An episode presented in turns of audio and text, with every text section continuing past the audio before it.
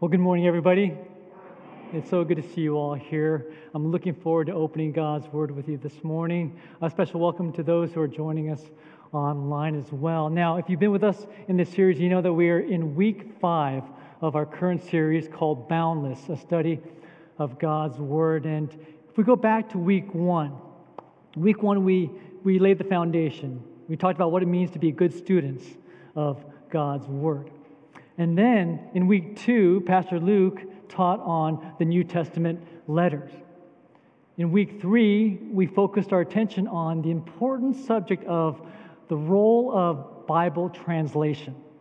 And then last week, we looked at the Old Testament narratives. And if you recall from last week, I gave you three principles to apply whenever you open up the Old Testament narratives. And I said, well, first of all, that we need to understand that the Bible is one unified story of God's redemptive plan. The Bible is not just simply a, a bunch of individual stories with no connection to each other, it's one unified plan, one unified story of God's redemptive plan. Then we also said that there's a difference when you open up the New Testament or the Old Testament narratives, there's a difference between descriptive and prescriptive passages, right? There's certain passages in the Bible that are describing what took place and other passages that prescribe a pattern for us to follow today. And then I concluded last week's message by saying that it's not all about me. Do you remember that? Whenever we open up the Bible, just keep that in mind. It's not all about me. Now, you're all important, okay? You're all special. But, and take this the best way possible. We are not the center of the biblical universe. Just keep that in mind. We are not the center of the biblical universe. And so we don't want to make the mistake of going into the scriptures and just jumping the gun and saying, okay, how does this apply to me? We want to know first and foremost, what is God saying in His Word? So that was last week. And so I gave you these principles to apply whenever you open up the Old Testament narratives. Today, we're devoting an entire message on just one book, and it's the book of Acts. And the reason why we're spending an entire message on just one book in this series is that many of the practices that we see in churches today can be traced back to the book of Acts. So, for example, today, different churches have different understandings when it comes to the subject of spiritual gifts, right? Do certain spiritual gifts function in a normative way today as they did back in the first century? So that's a question. And from church to church, their understandings may differ. And so that's why it's important for us to look into the Word of God in the book of Acts to see what um, God's desire is for his church today. Different churches have different understandings of church government. So, certain churches, they uh, hold to, let's say, an Episcopalian model of church government or polity. Other churches hold to a Presbyterian model. Other churches hold to a congregational model. Now, if those terms are not familiar, don't worry, it's okay. Right? Just know this that from church to church, from denomination to denomination, from association to association, there may be differences on how church is governed on a practical basis. And we go down a list, issue after issue today faced by churches. And the reality is, oftentimes, those differences can be traced to an understanding and interpretation of the book of Acts. And so, much like we do with the Old Testament narratives, when we come to the book of Acts, which again is a narrative, we want to ask ourselves does the book of Acts describe something, or does the book of Acts prescribe what should be done by every church in every generation in every place? It's an important question for us to ask. And I'm going to make this even more complicated by asking another question Could it be a combination of both description and prescription? Are there elements of both in the book of Acts. So hopefully by the time we're done, we'll have a better understanding of this important book. The title for this morning's message is Movement in the book of Acts. Movement. I want you to keep that word in mind. Movement, because movement is a key theme throughout the entire book of Acts. Every time you open up a passage to a passage in Acts, just think movement. The book of Acts was written by Luke. Luke wrote two books that we have in the Bible the book of Acts and the Gospel of Luke. Luke was a Gentile. In other words, he was not Jewish. And the opening verse in the book of Acts tells us the name of the recipient.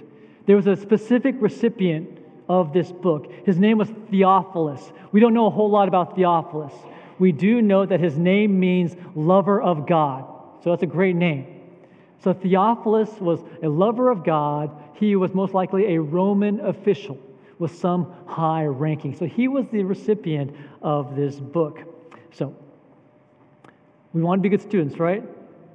If we were to sit down and read the entire book of Acts in one sitting, that's 28 chapters, okay? That would be a very ambitious daily devotional, okay? But for you overachievers, go for it, okay? This week, go for it. But if we were to sit down for a daily devotional and read the entire book of Acts, all 28 chapters, and if you were to pay very close attention, you would actually see natural divisions within the books and within the book. You would see transition points that Luke himself provides for us. And for the next couple minutes, very quickly, what I want to do is this I want to take you through those transition points so that you'll have a better understanding every time you open up to the book of Acts. And so if you're ready, I invite you to get your Bibles ready, okay? So you can open up to your paper Bible, you can open up in your electronic Bible, but I encourage you to, to uh, follow along as much as you can. And I'm going to start in chapter 6 in verse 7. So you can make your way there. We'll also show this up on the screen in just a minute. But I'm going to start in chapter 6 with verse 7. And then from there, we're going to read a number of passages that give us these natural transition points. So, Acts 6, verse 7, Luke writes this So the word of God spread. The number of disciples in Jerusalem increased rapidly and a large number of priests became obedient to the faith. We'll stop there. Again, think what? Movement. Think movement whenever you open up to the book of Acts. And in this one verse alone, you see that concept of movement. The word God spread. The number of disciples increased rapidly, and a large number of priests became obedient to the faith. And so we see this concept of movement.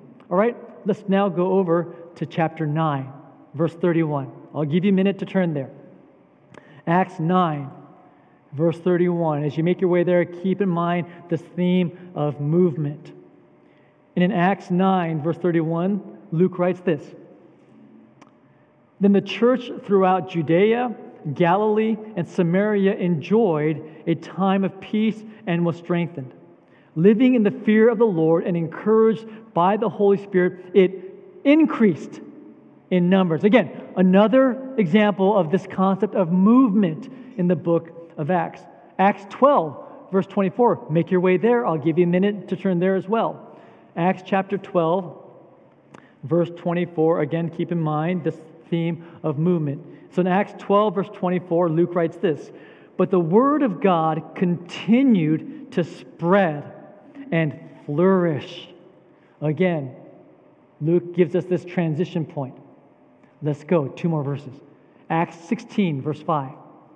I'll give you a minute to turn there as well. Acts 16, verse 5. And it's good that you're turning there because it gives you an idea of maybe the surrounding verses. As you look at this one verse, what you can do is look at verses before it and after to give you an idea of what took place and what led Luke to write these particular verses. So, Acts 16, verse 5 says this So the churches were strengthened in the faith and grew daily in numbers. Again, movement.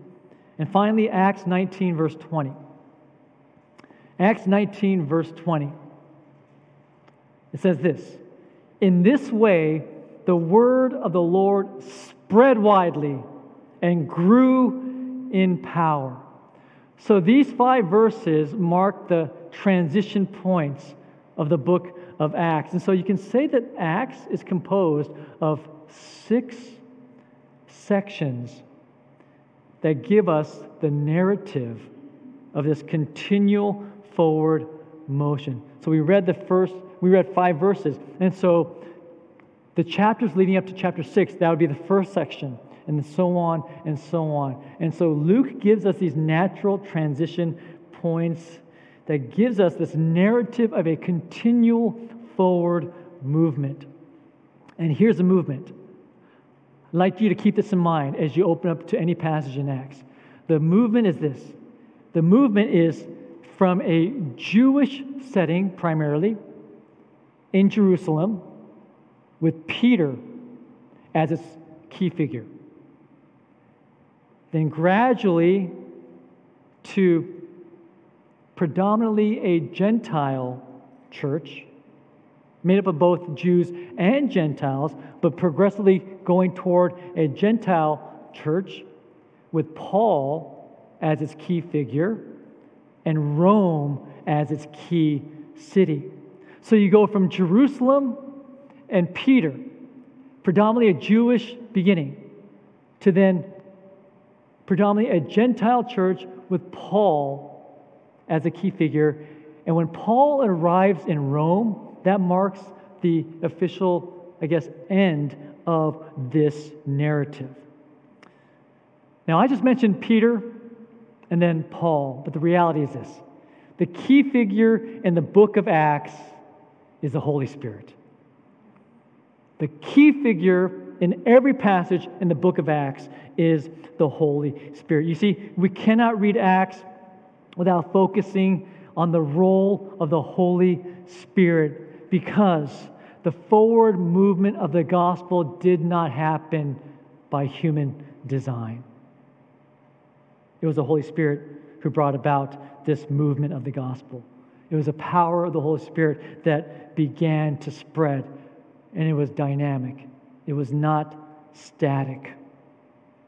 You know, today, technology is so good that uh, we can do things today that we couldn't do back then we are aware of things now that we weren't aware of even, let's say, three, four, or five years ago. For example, many of us wear fitness watches. Okay, so you have your favorite fitness watch, and so I've got my fitness watch on right here. And these fitness these fitness fitness watches, they do a good job of making you feel guilty. Okay, and, and I'll explain.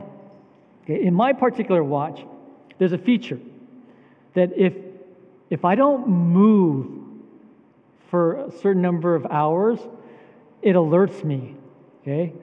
And it'll it'll vibrate, it'll beep, and if I look at the watch, it'll say move with an exclamation point. So these watches, they make you feel guilty.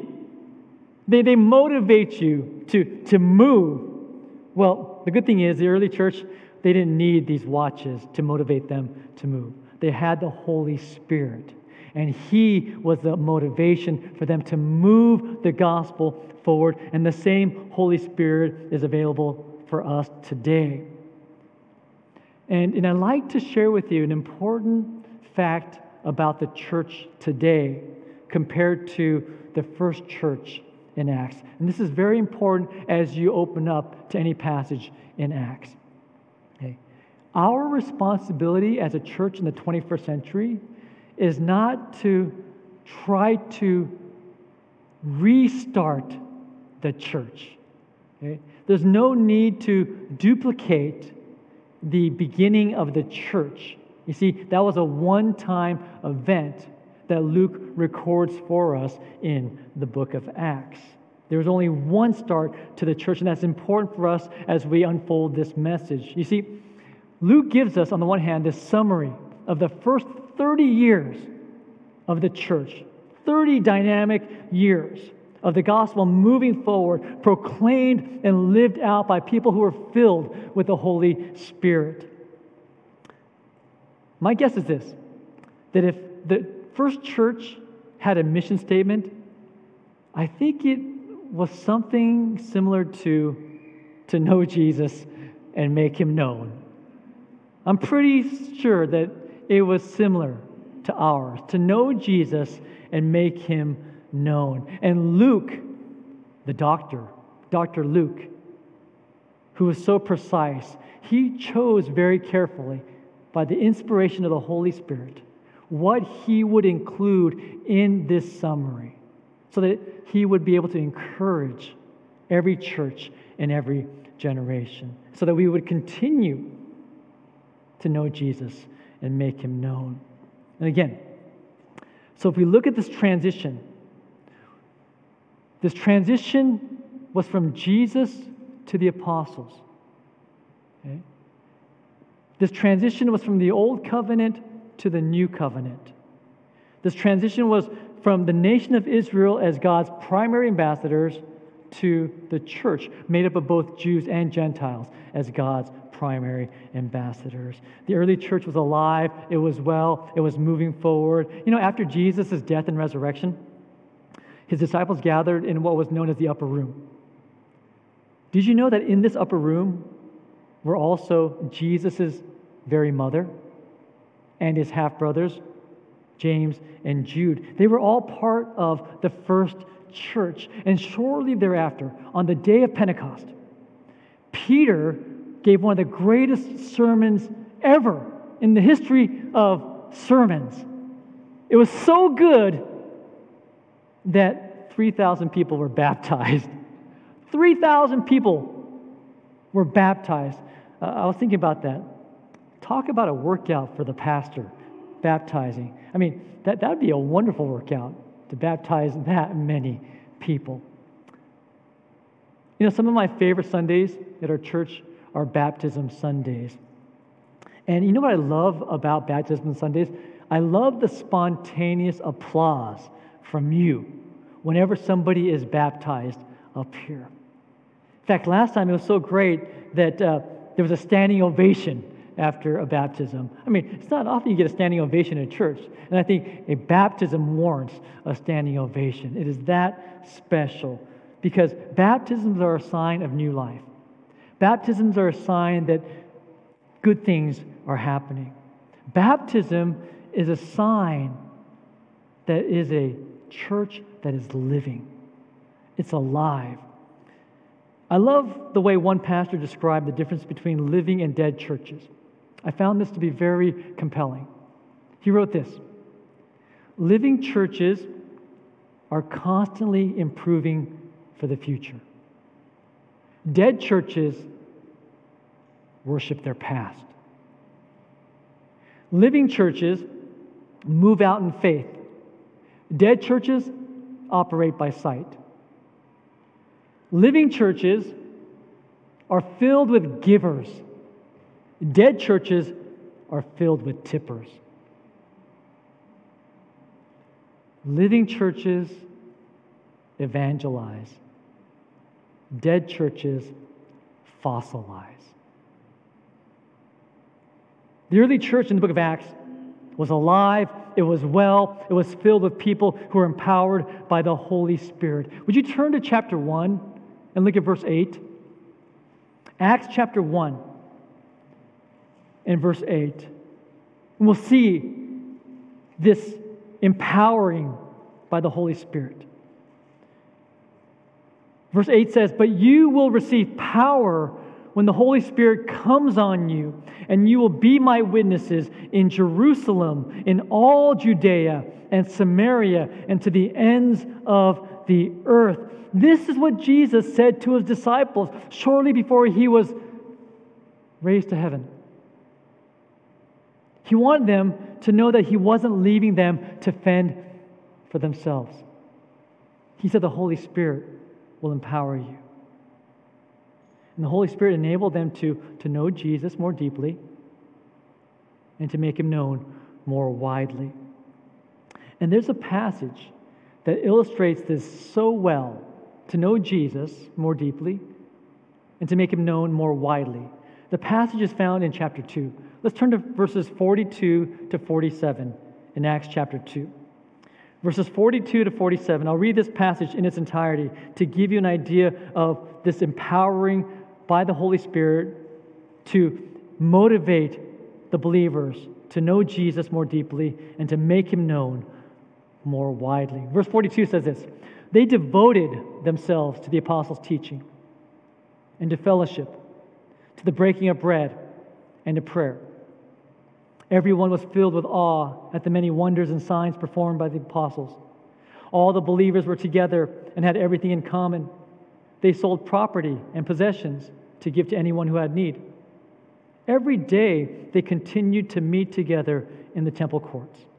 They broke bread in their homes and ate together with glad and sincere hearts, praising God and enjoying the favor of all the people. And the Lord added to their number daily those who were being saved. Now, the opening line in the passage that we just read says that the believers devoted themselves. The word devotion, it's a, it's a very descriptive word. I love this word. The dictionary defines devotion as a strong love or loyalty for something or someone. That's devotion. It's a strong love or loyalty for something or someone. Now, many of you know that we have a German Shepherd. His name is Kingston. For you dog owners out there, okay, has this ever happened to you? Can you relate to this? Okay. In our house, if we were to walk from one room to another room, our dog wants to walk with us. And so we'll go from the family room to the kitchen, and Kingston just gets up. Even if he's sleeping, he just gets up and walks, to us, walks with us to the kitchen. And then if we go from the kitchen back to the family room, he'll walk back to the family room. If we go from the family room to the bathroom, he'll walk with us to the bathroom. He's probably thinking, Stop, I'm getting tired. But he's so devoted, he just keeps walking with us no matter where we go. And the reality is this he is most attached to Joanne. I think our dog suffers from anxiety or, or, or separation anxiety. And I'm, I do not know if that's the case with every dog, but you know, Joanne spends uh, a lot of time with him. She feeds him, gives him treats, uh, takes him out for excursions and walks, and just takes care of him. And so here's what happens if Joanne wants to just relax in her family room on the sofa, she'll have a seat on our sofa. But then Kingston will walk over, and he's a big dog, he's a German Shepherd. So he'll sit, but he'll sit tall. Okay? And when you're on the sofa, he's at your eye level. So Joanne's trying to relax. Kingston comes over, sits right in front of her, and then stares at her for minutes on end. It's quite the picture of a dog staring the owner in the eyes for several minutes. You know, do you ever get uncomfortable when somebody stares at you for too long? Uh, that happens with dogs too.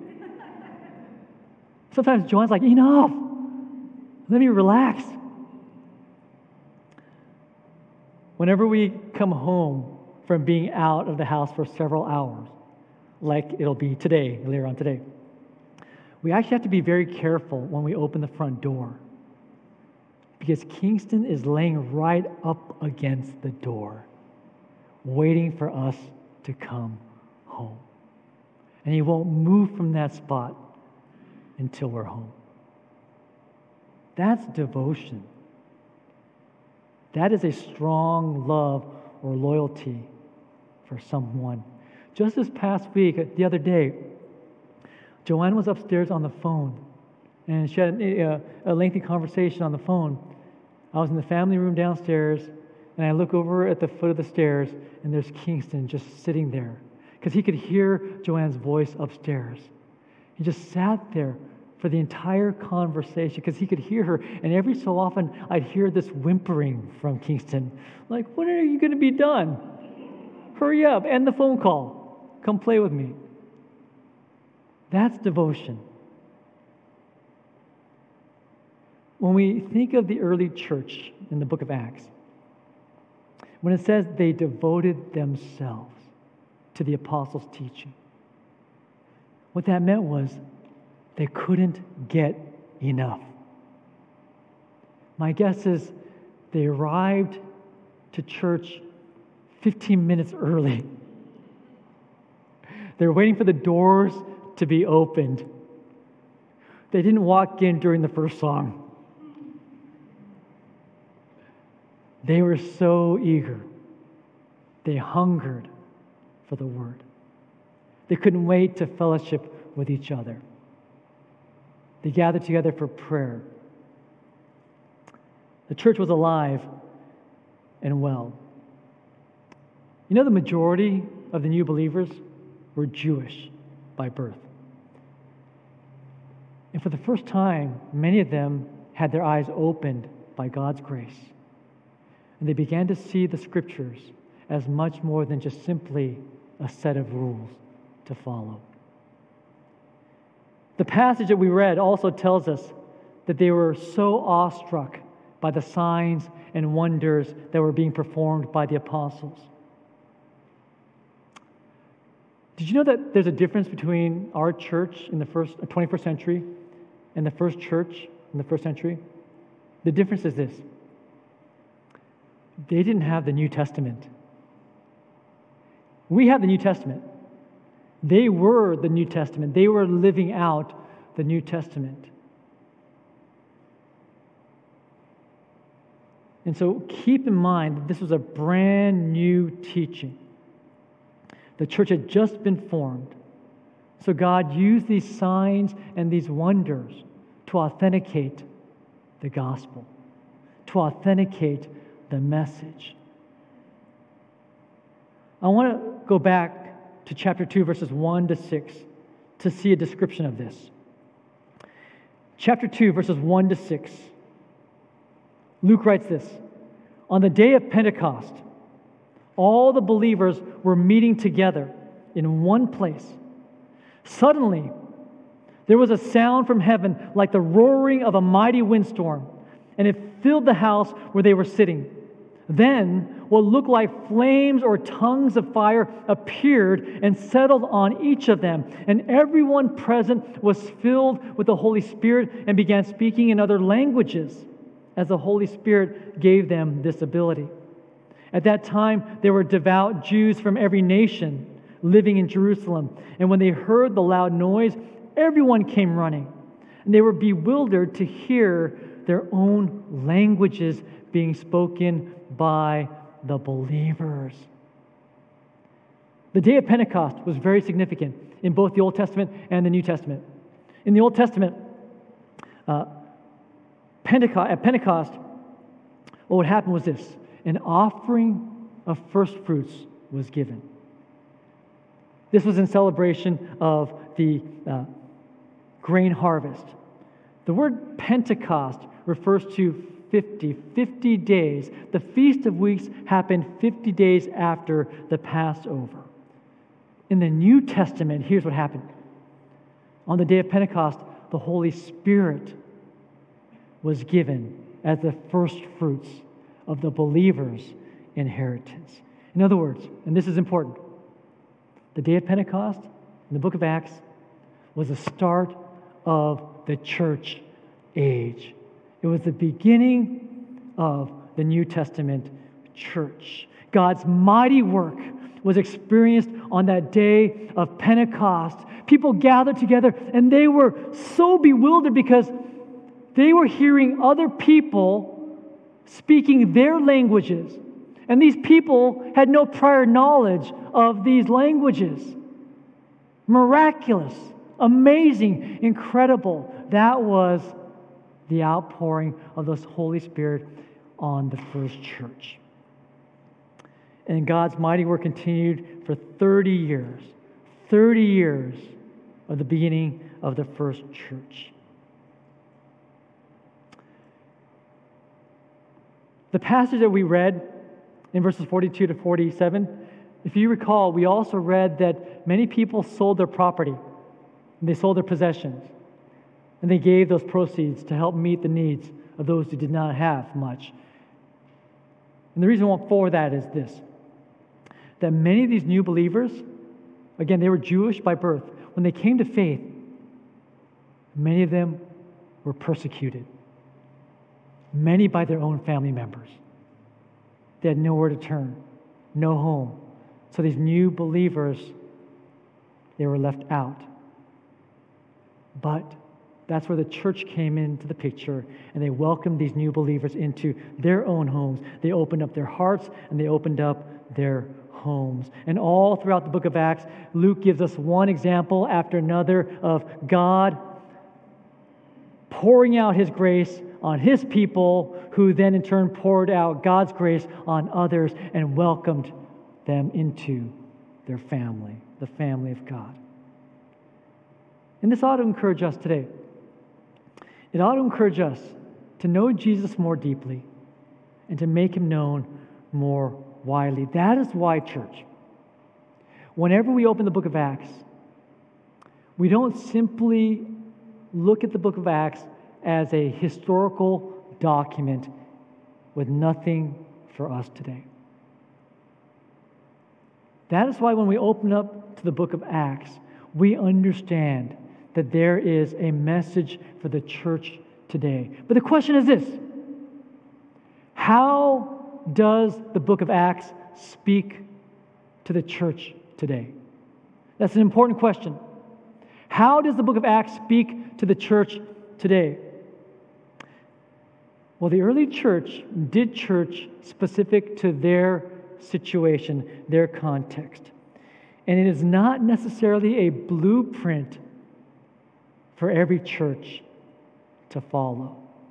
Keep in mind, there's only one beginning to the church that happened on the day of Pentecost.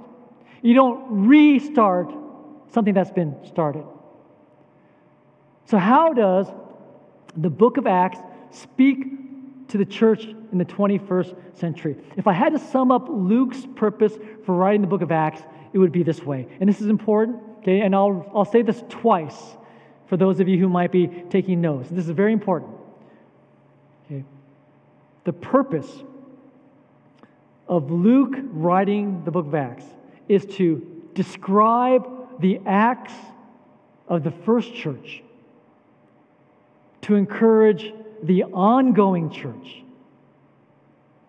to stay faithful to the forward movement of the gospel in the broad sense, not necessarily by modeling specific examples. I'll say that again. Luke's purpose in writing the book of Acts is to describe the acts of the first church, to encourage the ongoing church, which includes E. Diamond Bar, to the forward movement of the gospel in the broad sense, not necessarily by modeling specific examples. So, how do we live this out today? I'll give you a few examples. We said that the believers in the book of Acts, they sold their property and they sold their possessions and they gave to meet the needs of the poor. If that was a prescription for us to follow, then guess what? You would all have to have garage sales next Saturday. You'd have to hurry up and go onto your eBay account. I want you to sell everything you have, bring the proceeds here, and we'll distribute it. Okay? That's if it's a prescription. But Luke wasn't giving us a prescription, he was describing how the church in the book of Acts met the needs of others. In other words, keep the primary primary and the secondary secondary. The primary is meeting the needs of others. That's always a primary thing. That's always a good thing, no matter what generation, no matter what church, no matter when and where, meeting the needs of others. That's important. How we do that might vary from generation to generation, from location to location, from church to church. Now, if God compels some of you to have a garage sale and give all your proceeds to a wonderful organization, wonderful. That'll honor God. But it's not a prescription for all believers to follow. How about this? How about uh, the, the subject of gathering together? That's an important subject. In fact, the Bible tells us do not forsake gathering together. That's primary. Gathering together is primary for any generation, for any church. But how about how you gather, when you gather, where you gather?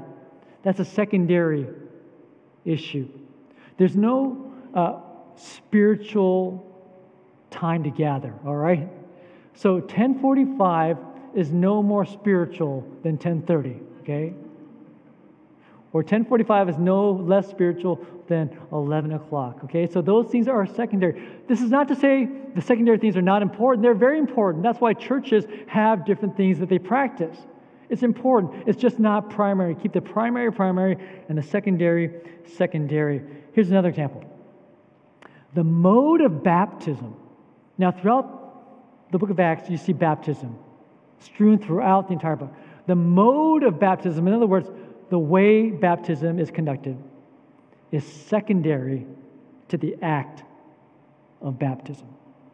Now, here at our church, our preferred mode of baptism is by immersion, by, by dipping or dunking a person into the water and bringing that person up.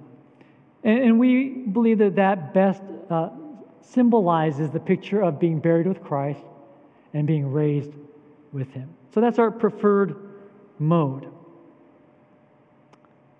But did you know also that over the years, we've had some incredibly moving baptisms here on our church campus and off our church campus. In just the last two years alone, we baptized three individuals in their homes.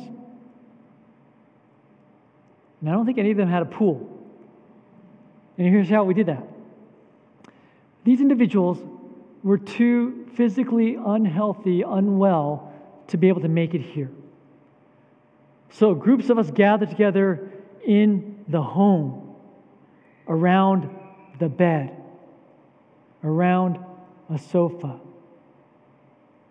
We took water from a bowl and we sprinkled it on their heads. And then we clapped and we celebrated, and it was a special baptism. So you see, the act of baptism is primary. The mode is secondary. We keep the primary primary, the secondary secondary. We have so many ways to live out the gospel today as a church. And yes, some of those ways may look similar to the way the first church did church, but some of those ways may look very different from the way the first church did church. So, do you see why we don't look to the book of Acts simply as a prescription that we follow the blueprint to the T? We see this as God's word for His church in all generations to encourage us to be faithful to the forward movement of the gospel. But I do want to give you a prescription today, all right? So just Think of me as Dr. Tim for a minute. Okay. I'm going to leave you with a prescription. Jesus himself prescribed something to his disciples. Again, before he ascended into heaven,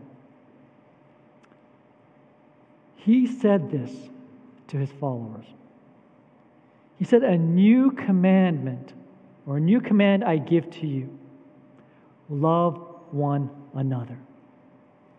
As I have loved you, so you must love one another. By this, everyone will know that you are my disciples if you love one another. You can find that passage in John chapter 13, verses 34 and 35. That is a prescription for us to follow at all times, everywhere. And I'm so grateful to be part of a church that demonstrates that type of love. I witness this on a regular basis. And you know, in fact, probably not a week goes by when I hear of an account where someone has been blessed by someone else at our church. And usually I'll hear about that from the recipient of the blessing. Oh, Tim, so and so blessed me this week. So and so reached out to me. So and so dropped off a meal. So and so gave me a ride. So and so listened and comforted me. You know, we have so many opportunities on a daily basis. When someone is sick, when someone's recovering from surgery, we can drop off meals. When someone is unable to do so, I've heard people mowing other people's lawns at our church, fixing leaky faucets. Again, giving rides, running errands. Time and time again, I've witnessed this at our church. But not only have I witnessed it, I've actually been the recipient of these blessings. Of course, last month you heard Joanne share her testimony, and she shared about how so many people blessed our family with meals while she was battling her kidney disease. But some of you may also know that there was a season in my life, uh, this is like now almost five years ago, just under five years ago, uh, where I was recovering. And the story goes like this it was January 1, 2017. Okay? And I was getting ready for church that morning, New Year's Day. And before church, I happened to be walking. We have a balcony that connects this building and the building in the back, the education building. And so it was a cold January morning. It was a very cold winter. And so I remember walking along the balcony, but what I didn't see was invisible ice on the balcony. So I'm just walking, minding, my own business, when my shoe hit the invisible ice, and I went straight up, and my head went straight back. It was like a bad cartoon. You see those cartoons, right? They're running, and then all of a sudden, and I had no time to brace my fall with my hands. So directly on the back of my head. New Year's morning before service. I mean, talk about ushering in the new year with a bang, okay? That bang was the sound of my head hitting the balcony. And for those several weeks, recovering from that concussion, our family received so many wonderful meals, so many incredible desserts. I really like the desserts, all right? And if you know me, you know I love desserts. And I got so many desserts and so many letters and so many words of prayer. Now I imagine, I imagine that so many of you have been the recipient of those kinds of blessings from God's people. You know, God's been moving in our church for 54 years. This month, October, marks 54 years of our church. Yes.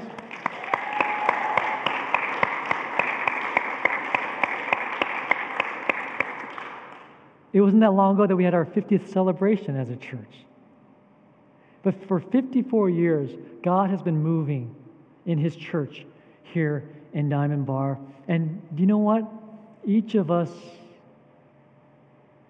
is called to be a steward of His church. Each of us, in our season of life, as members of E Diamond Bar, we are called to steward His church. Maybe this might be your first time here. Maybe you've been here for only a matter of weeks. Can I encourage you to come to our welcome lunch next Sunday? Would you join us next week across the way? I see many of you here who are newer to our church, and maybe you've not enjoyed a lunch. Please come across the way next Sunday, hear about what God is doing. And I trust, I am confident that you will experience God's love through his people here at Diamond Bar. And so I leave you with this that if we are faithful to the call of stewarding God's church, then we will continue the forward movement of the gospel, empowered by the Holy Spirit, so that we will know Jesus more deeply and we will make him known more widely. I'll be done in just a second.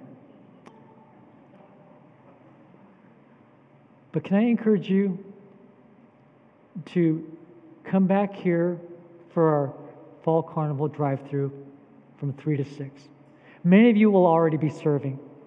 Some of you, you will actually be setting up for three hours between the time that we're done and 3 o'clock. God bless you. If you're unable to stick around, if, you're, if you need to go home, I encourage you to come back between 3 and 6 and experience God's goodness through this amazing ministry. Would you bow with me? Thank you, Lord, for the book of Acts. It's a wonderful book. Lord, it's much more than just a historical document, so much more than that. You speak to your church today through the book of Acts. You remind us that there was one beginning, that 30 year beginning was an explosive beginning. And we also experience the explosiveness of the Holy Spirit today. And though it may not look exactly that way, it is no less powerful today. And I pray, God, that every time we open up the book of Acts, we would see the forward movement of the gospel. And I pray that every time we open up the book of Acts, that you would remind us that the church here in Diamond Bar in 2021, we are part of your plan, your plan of redemption. So use us, Lord, for your glory. We pray in Jesus' name. Amen.